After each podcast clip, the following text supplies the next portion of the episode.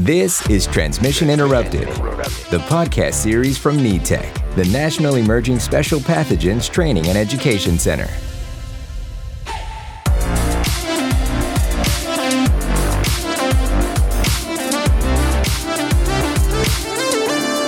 Welcome to Transmission Interrupted from NETEC. Hello, and welcome to Transmission Interrupted, brought to you by NETEC. For those of you not yet familiar with NETEC, our mission is to increase the capability of the United States public health and healthcare system to safely and effectively manage individuals with suspected and confirmed special pathogens in cooperation with the CDC and funded by ASPR, the Assistant Secretary for Preparedness and Response. My name is Lauren Sauer. I'm an associate professor at the University of Nebraska Medical Center, College of Public Health, and I'm the director of the NETEC Special Pathogens Research Network. And I am absolutely thrilled to introduce our guest for today's podcast, Dr. Samir Kadri. Thank you for having me.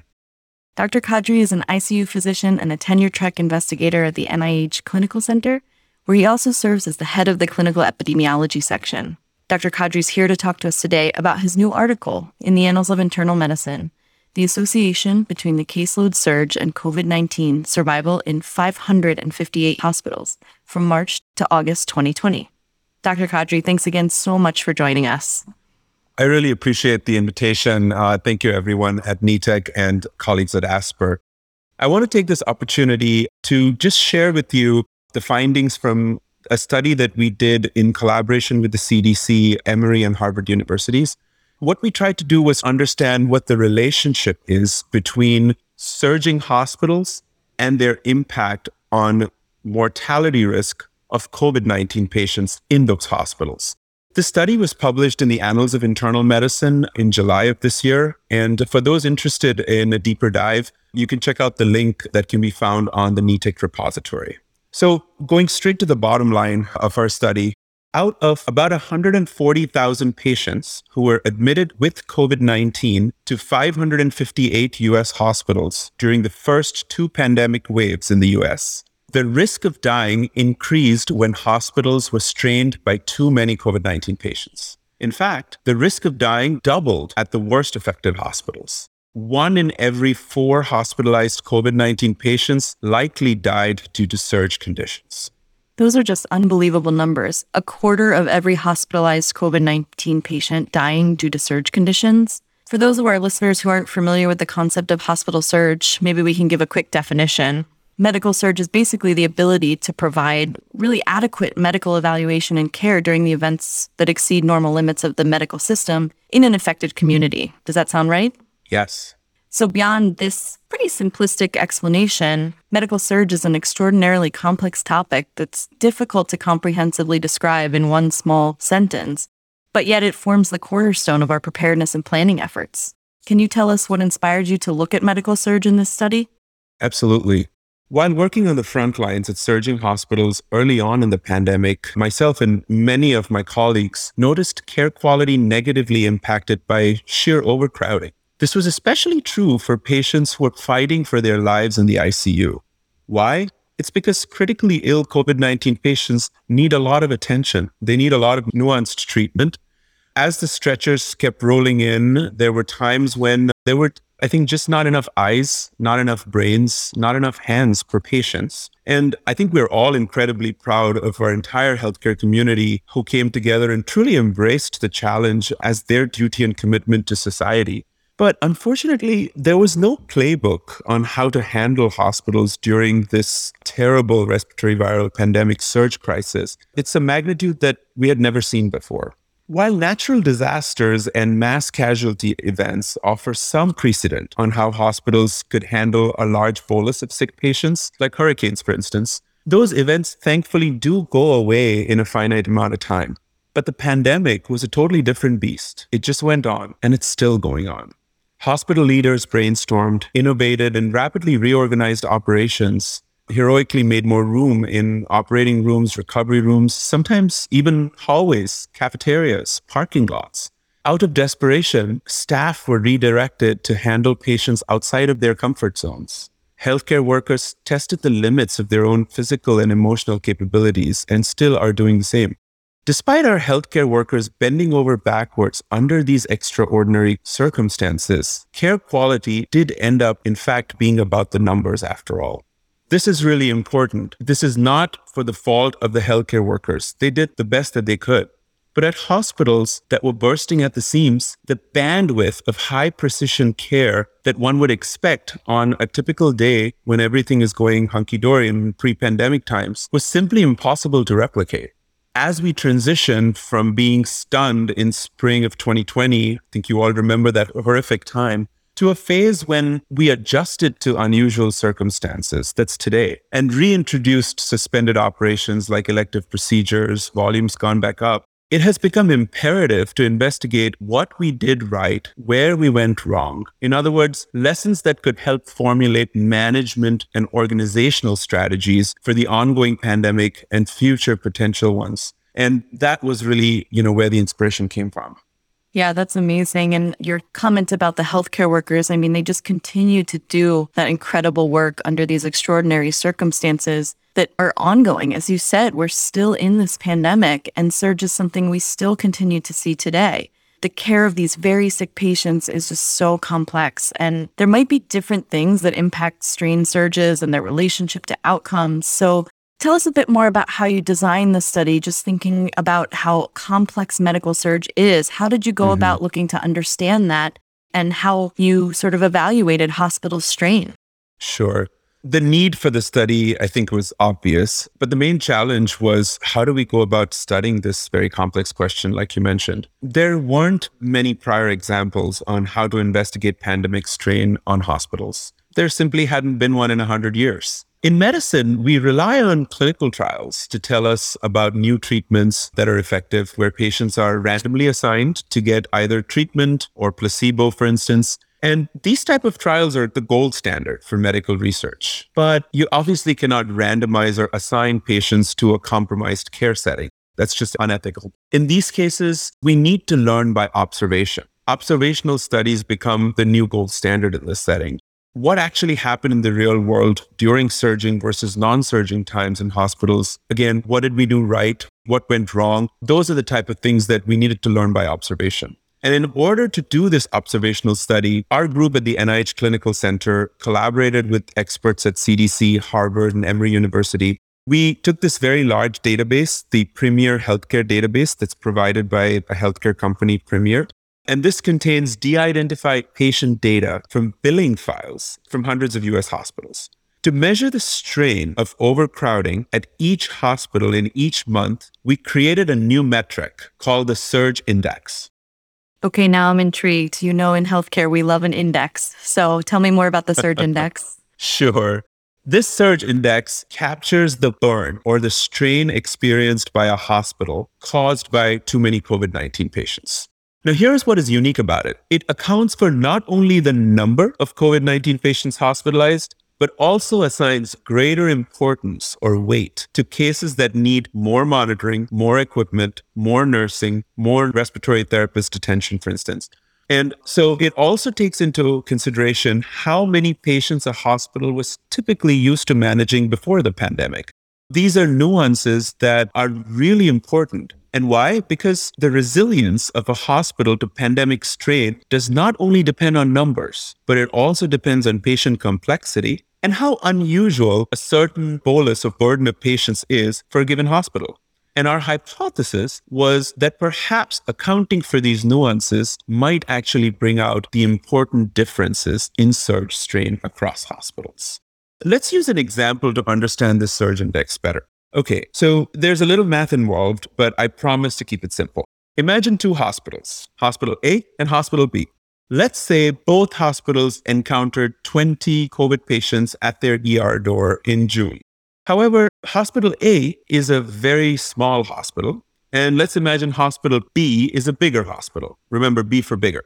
Let's say hypothetically that all COVID 19 patients at the smaller Hospital A were complex and needed the ventilator. Let's also say none of the 20 patients at this bigger hospital B needed the ventilator or even the ICU.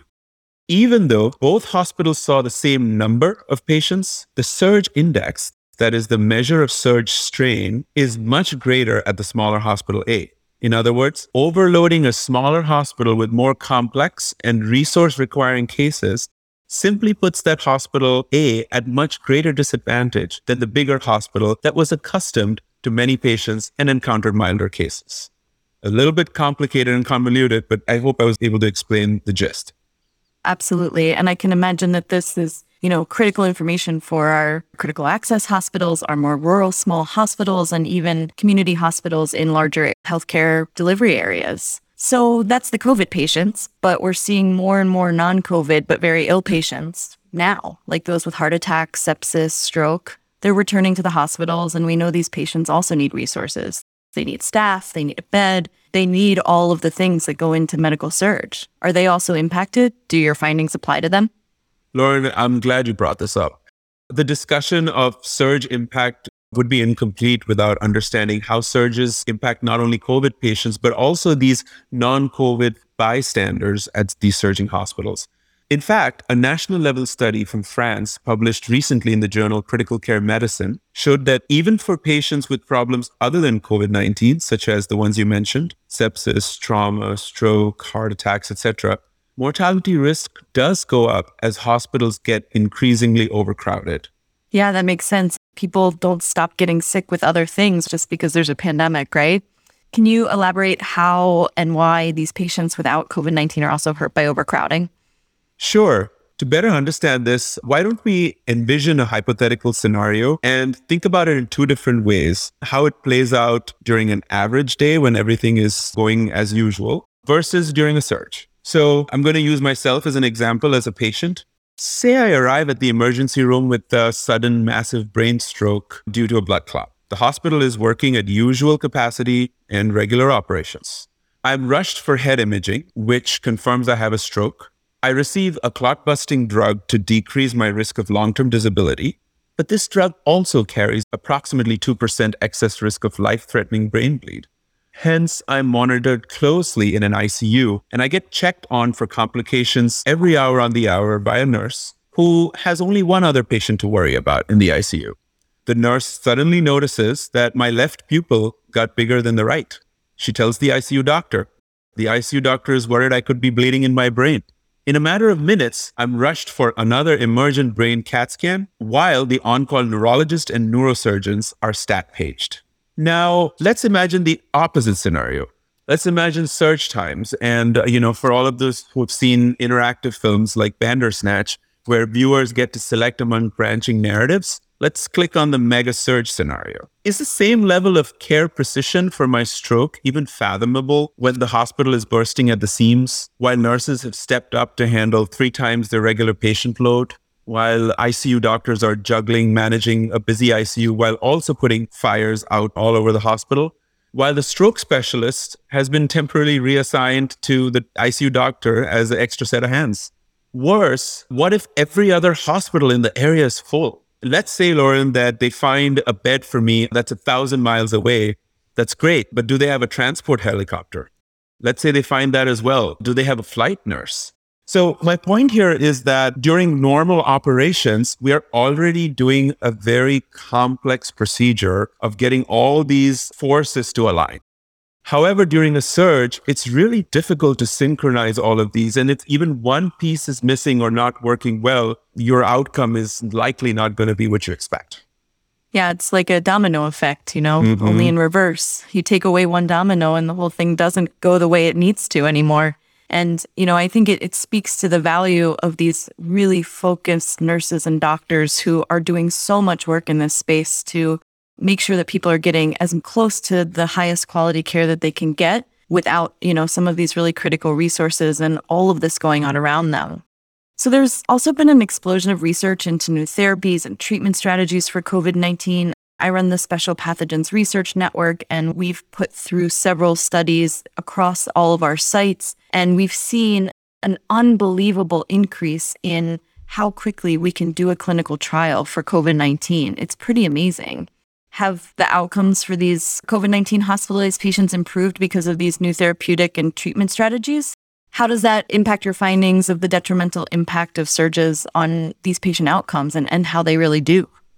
although there have been incredible advancements in our understanding of the virus, its pathogenicity, there are still no magic bullets that dramatically reverse critical illness in patients who become very sick with COVID 19. In fact, clinical trials have shown us that corticosteroids save lives in severe COVID 19. However, we found in our study that mortality risk persisted even after it was well established that corticosteroids save lives in COVID 19. And despite the fact that most very sick patients in the second half of the study received corticosteroids after it became known that it's effective, even at the hospitals with the greatest surges. So, my point is that people at these surging hospitals were not dying for lack of corticosteroids. So, clearly, even though we saw that there was a higher mortality risk at these hospitals, it seemed like it was something else. It's not that they were not getting the drugs they needed, there was more to the story, which further points to a breakdown of operations, essentially.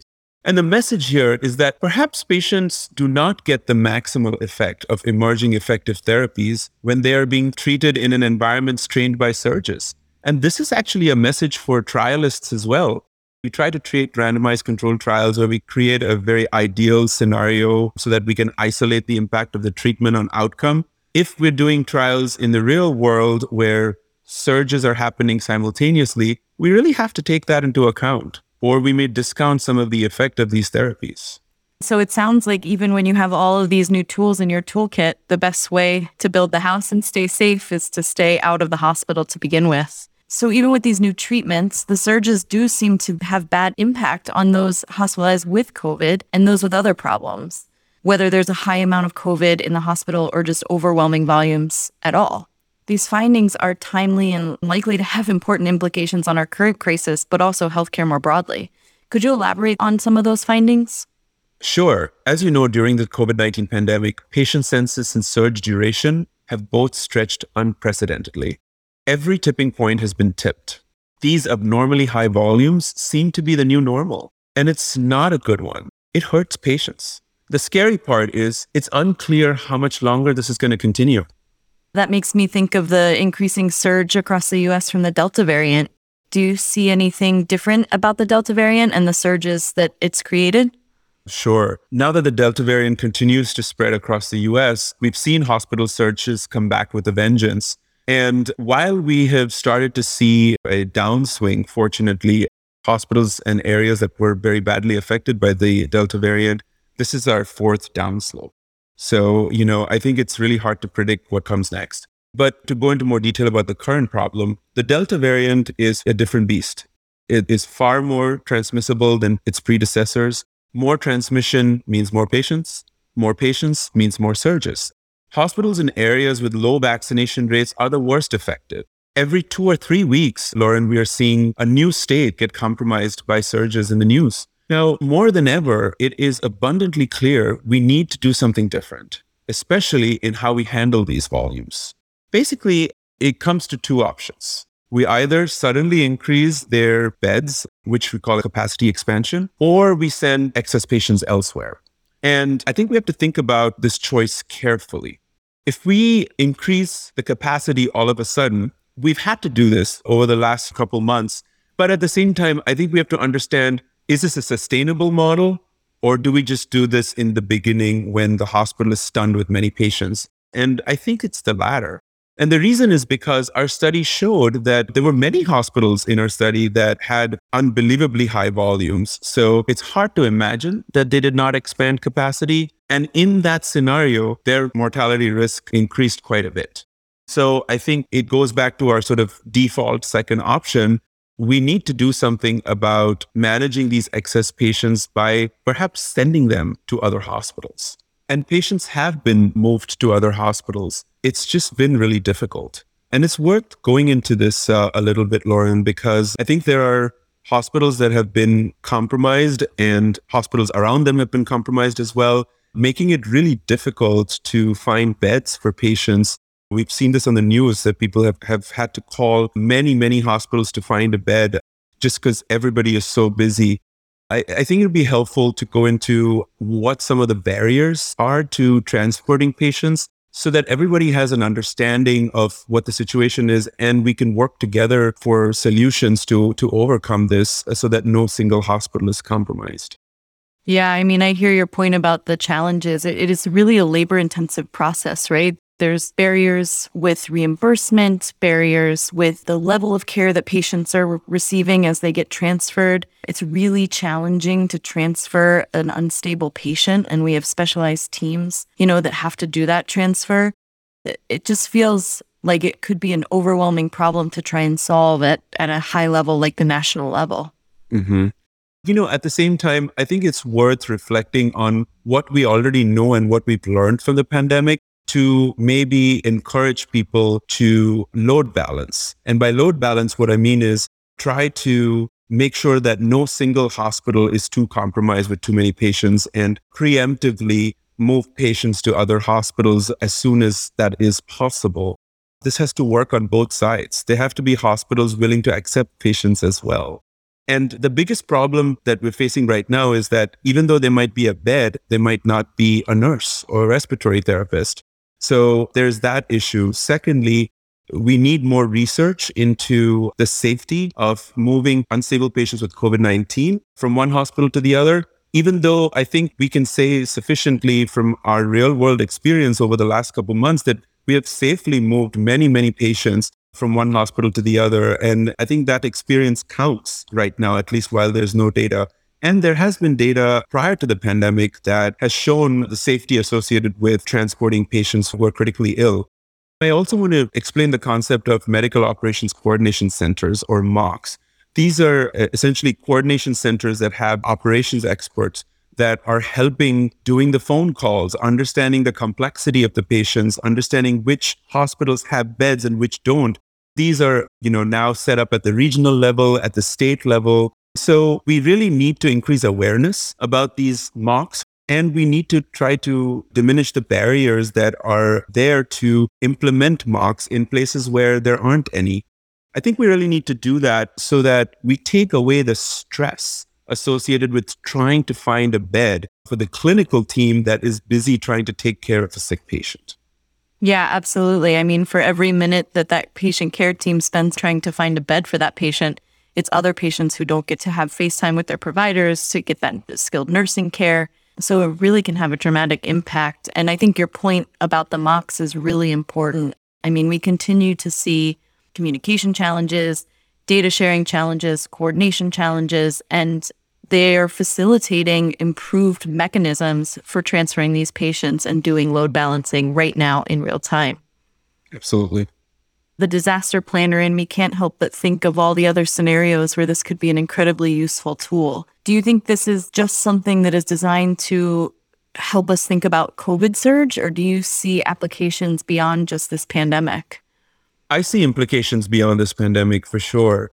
I do say that with a caveat because the surge index per se was designed for a respiratory viral pandemic precisely due to COVID 19 and the elements that went into the surge index in terms of what resources and what personnel and severity go into understanding kind of the surge strain, it applies to COVID 19. And so, what I would say is that in principle, the surge index is a good metric for other similar, hopefully, there's nothing similar to this, but other disasters in the future. But I would say that it should be customized to the condition that we're dealing with.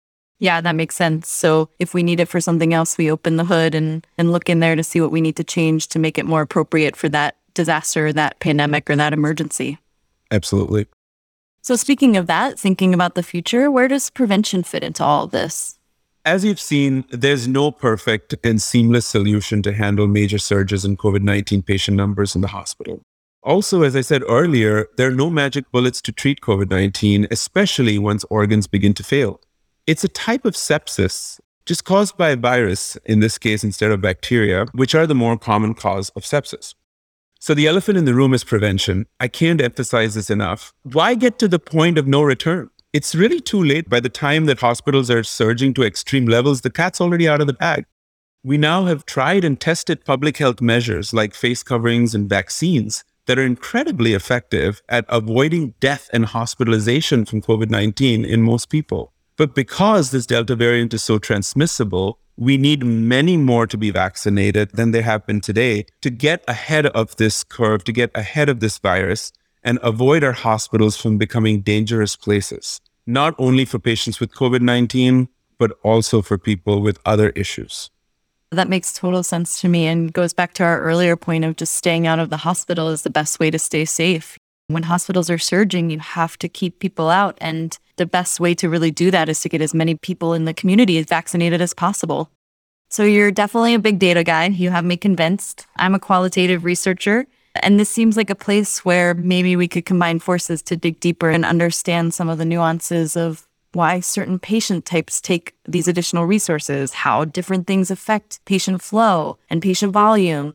You know, some of the issues we were talking about before of customizing this for different types of disasters and emergencies. Do you see a role for mixed methods in this research area moving forward? What does that look like? Lauren, absolutely. Sign me up. this study is using quantitative data from hundreds of US hospitals. And what we are trying to do is get a 30,000 foot view of the problem, but certain nuances that are actually really important here to understand the real drivers behind the excess mortality risk at surging hospitals are impossible to glean from large data. What we really need is a deeper dive into data that are more granular at maybe a smaller set of hospitals where there could be manual chart review, where people could actually go into notes and do a deeper investigation of why certain decisions were taken, what errors occurred, etc., to really pinpoint, you know, what are the drivers for this excess mortality risk. And because the care of a patient in the hospital is really a continuum, and then there are many players involved trying to understand that more at the grassroots level and, and bringing in this sort of qualitative aspect is going to be invaluable to not only understand our findings a bit better from the study we did, but you know also address similar situations in the future. Yeah, that makes total sense. I could imagine something like semi structured interviews would be great for understanding staffing decisions and, and how those impact, you know, a nurse or a physician's feeling of competency in a new environment or where we put patient types depending on the, the technical skills of the clinicians in those spaces. It seems like an area ripe for mixed methods exploration. 100%. When are we doing this? How about as soon as the pandemic is over? so, speaking of that, Dr. Kadri, thanks so much for joining us. And speaking of getting the pandemic over, is it safe to say that one surefire way to move towards that and reduce surge is for everyone to go out and get vaccinated?